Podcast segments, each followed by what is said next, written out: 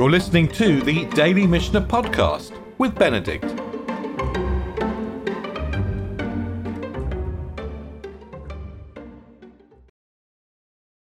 We're in the middle of the 10th chapter, or I should say the beginning of the 10th chapter of Pesachim, which describes the Seder. We closed yesterday on the first cup, Mazgulo Kos Rishon.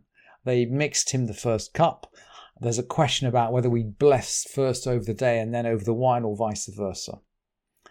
And then we really get into the Seder. And what is fascinating about this chapter of the Mishnah is that we get in to a Seder we recognize as our Seder today.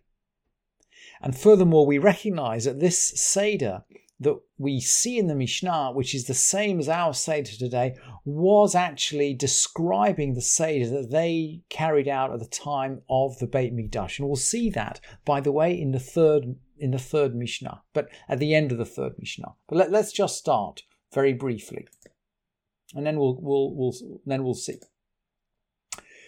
Hevilufanav, they bring before him.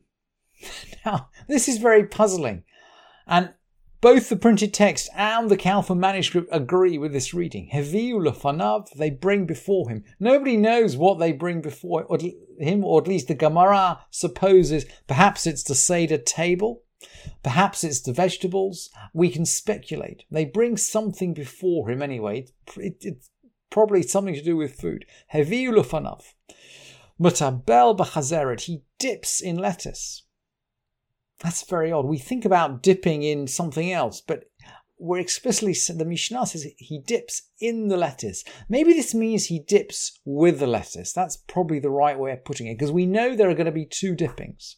Maybe let's translate it that way. He dips with the lettuce. Mutabel b'chazeret until he reaches the appetizer that precedes the bread. So this seems to run all the way through the all the way through the um, the karpas that we before the, before the matzah. Heviu lefanav matzah v'chazeret v'charoset. So now we're going to say explicitly what they bring, right? They bring the matzah. Heviu lefanav matzah v'chazeret v'charoset. They bring before him matzah and lettuce and charoset. Look, they're even, you know, we think about the charoset as something nice that is made today just to make the bitter herb a little bit less bitter. But they had charoset in the time of the Mishnah. They had charoset. Ushnei tavshilin, and they bring two dishes. Well, afal pi she'ein charoset mitzvah. So already in the Mishnah, in the Mishnah, there's a question as you know, maybe the charoset is just for fun maybe it's it's not a mitzvah. Rabbi, Elie, Rabbi Eliezer, but Rabbi Tzadok Omer mitzvah. Rabbi Eliezer, either in the name of Rabbi Tzadok or son of Rabbi Tzadok, says it is a mitzvah. So he's saying not only do, do we have charoset in the time of the Mishnah, but it's a mitzvah.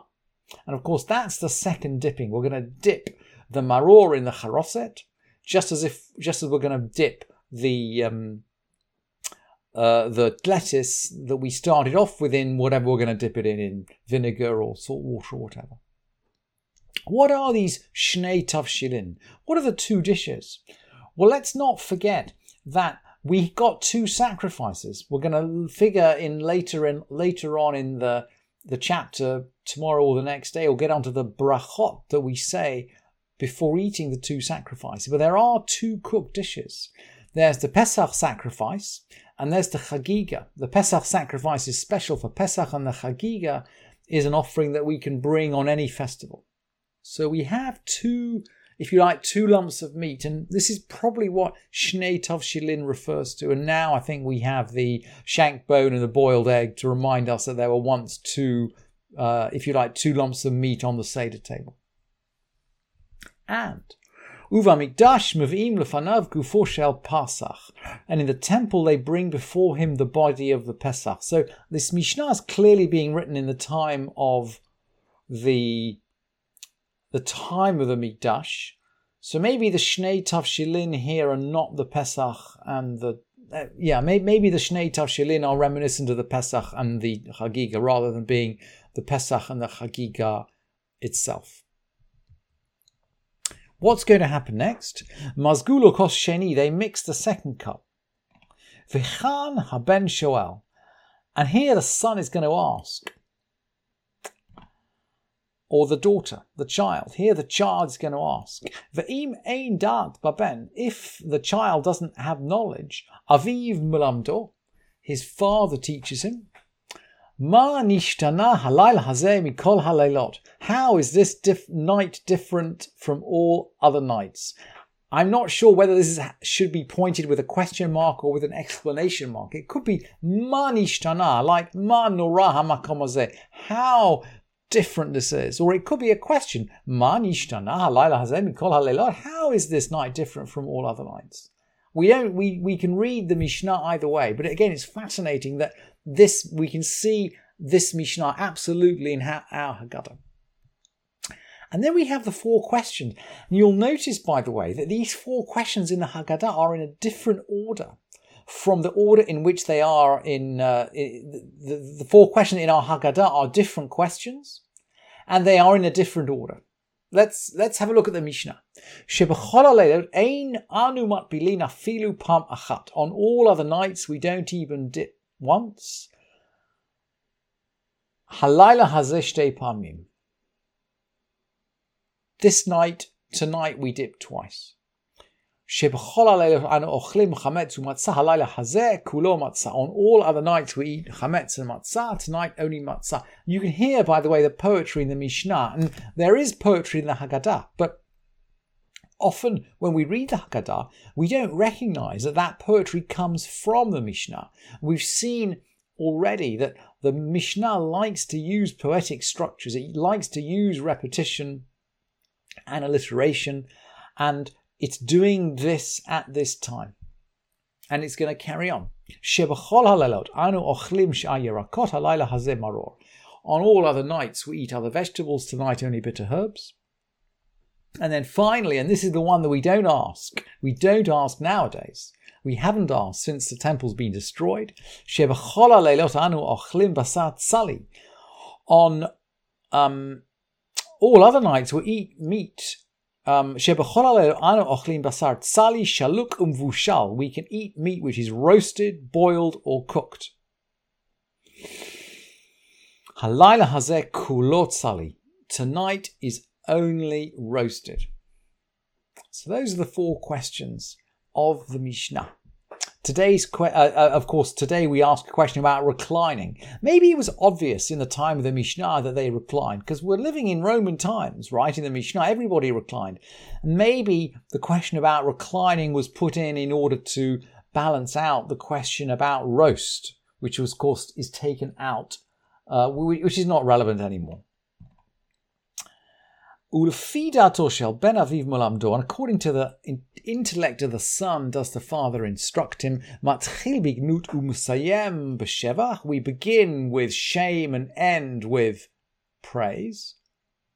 That shame might have been the original idolatry, or it might have might have been the slavery in Egypt. That's the dispute between Rav and Shmuel in the Haggadah, and there are if you like, two ver- there are two answers in the Haggadah, one from Rav and one from Shmuel, one beginning with slavery and the other beginning with idolatry.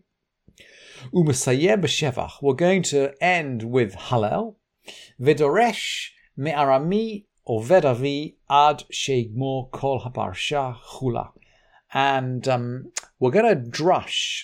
I've translated here as interpreter. We're going to we're going to um, yeah, we're going to drush, we're going to interpret from my father was a wandering Aramean until we complete the whole section. We mentioned yesterday, by the way, that the Haggadah is full of fours, and for every four there's a hidden five. So we've seen, for example, that there are four questions, but actually there's a fifth question. And you'll notice I, have just brought you the verses from Arami Ovedavi. This is the um, declaration over the first fruits, which everybody would say when they brought their first fruits to Jerusalem. So, this, you might say, by the way, this is the only prayer which is explicitly written out in Tanakh. You know, Shema is there in Tanakh, but there's no, um, no, but the, the, the Torah doesn't explicitly say, look, you know, recite these words, but it does say ve'anita ve'amarta. When you bring the, the first fruits, you have to say this recitation ve'anita ve'amarta lifnei Hashem Elohecha, and then it goes on Aramio veravi. And this is the main part of the Haggadah, of the drush of the Haggadah. And again, you will notice that there are four verses. The Haggadah drushes four verses, but just as the, there are far, there's a fifth promise, uh, Veheviti uh, etchem aretz, uh, there's a fifth verse too. At the end of these four verses, um, the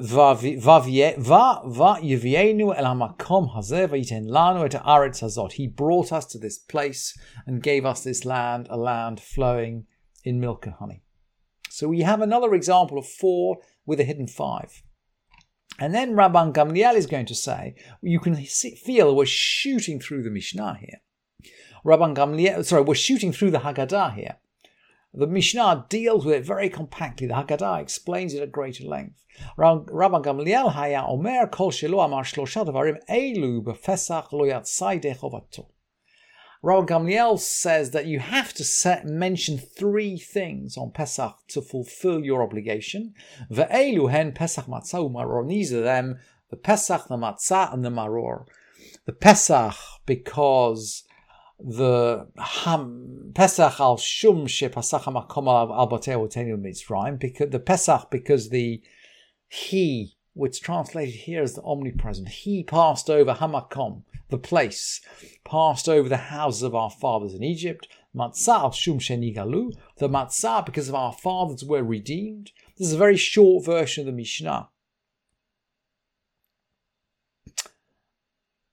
In Kaufman, and Kaufman, I'm just looking at this very carefully. Kaufman doesn't mention the, um, the I don't think Kaufman mentions the bitter herbs.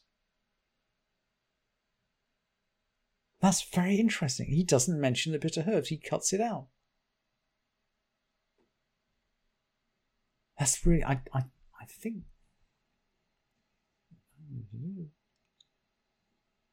No, no, no, no. I've, I've cut it out. I've, I've edited. I've edited. I, have edited out. And the, um, and the Mururim al uh, al shum shimaru hamitzrim et chaye avutenu b'mitzrayim, and the murorim and the bitter herbs because the Egyptians bittered our life in the land of Egypt. He has that before the matzah, before the matzah.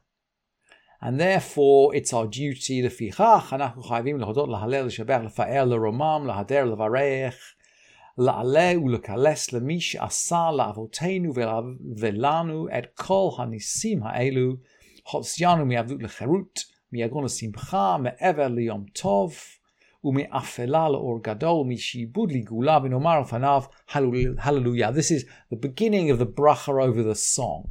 Our duty to thank and praise and laud and glorify and raise up and beautify, bless, extol and adore Him who made all these miracles for our fathers and us, who brought us from slavery into freedom, from sorrow to joy, from mourning to festivity, from darkness into light, going back to darkness and light, and from servitude into redemption. Let us say before him, Hallelujah. And at that point, we, we start to recite Hallel. So this is the introduction to the Hallel. Now, some of us have a custom of saying Hallel in Shul, actually. In the land of Israel, they will recite Hallel in um, in shul after uh, well during Mar- uh, uh, after Mariv on um, on erev Pesach, perhaps in order to spin out the. Sh- I, I originally thought in order to to sort of lengthen out the shul service, so that when people got home to begin their Pesach meal, it was already dark. But um, my uh, uh, my teacher, my teacher Pardesh Shlomo said to me once said to me, no, no, no, Benedict, the original Hallel, the primary Hallel, is on erev Pesach. We're going to say so that the the Mishnah says we're going to say Hallel, and that indeed is the primary time when Hallel was said. And we haven't learned the ninth chapter yet, but I in closing, before we get on to the definition of the Hallel, which we're going to get onto in the next Mishnah, I just wanted to bring you the third Mishnah from the ninth chapter, which talks about Hallel. Ma ben Pesach Rishon Lasheni. What's the difference between the first Pesach and the second one? The Mishnah here is talking about Pesach in Nisan and Pesach Sheni a month later, where which is the second uh, second chance to eat the Pesach offering for those who were unclean first time round. And the Mishnah there says Harishon ta'un halel ba'achilato. The first Pesach has to have Hallel when it's eaten. You have to sing Hallel when you're eating the Pesach. Apparently not a month later. Vehasheni eino ta'un Hallel ba'achelato. The second Pesach, Pesach Sheni, doesn't require Hallel. Although, by the way, they both require Hallel when they're sacrificed. In other words, Hallel was recited in the temple while the Levi'im were slaughtering the Pesach animals, both for first Pesach and the second Pesach. And of course, they're both eaten roasted with matzah and bitter herbs, and they both override Shabbat. But certainly, they both have Hallel when they're slaughtered, and the first one must have Hallel when it's being eaten. That's right the way back to the Mishnah. Thank you for listening to this edition of the Daily Mishnah Podcast with Benedict.